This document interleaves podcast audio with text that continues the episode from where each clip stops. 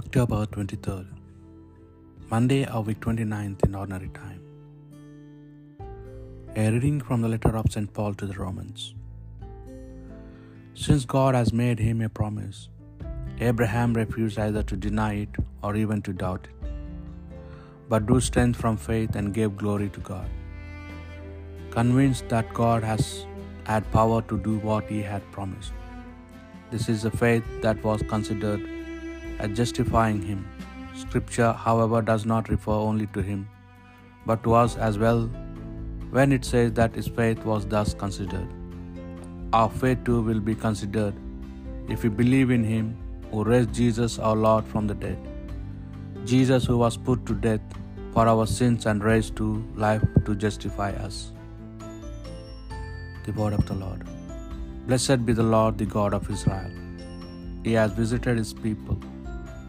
He has raised up us for us mighty Saviour in the house of David his servant, as he promised by the lips of holy men, those who were his prophets from of old. Blessed be the Lord, the God of Israel. He has visited his people. A Saviour would free us from our foes, from the hands of all who hate us.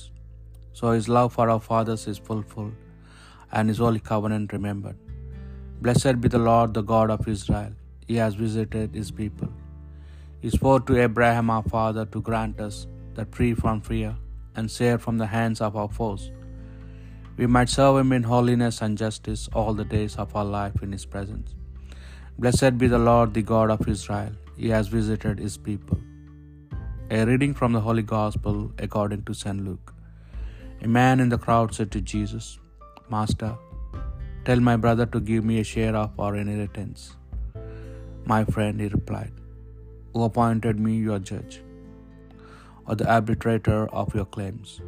Then he said to them, Watch and be on your guard against a rise of any kind, for a man's life is not made secure by what he owns, even when he has more than he needs.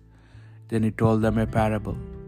There was once a rich man who, having a good harvest from his land, thought to himself, what have am I to do?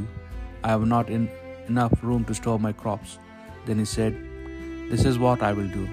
I will pull down my barns and build bigger ones, and store all my grain and my goods in them. And I will say to my soul, My soul, you have plenty of good things laid by for many years to come. Take things easy, eat, drink, eat, drink, have a good time. But God said to him, Fool, this very night the demand will be made for you, for your soul. And this hoard of yours, whose will it be then? So it is when a man stores up treasure for himself in a place of making himself rich in the sight of God. The Gospel of the Lord.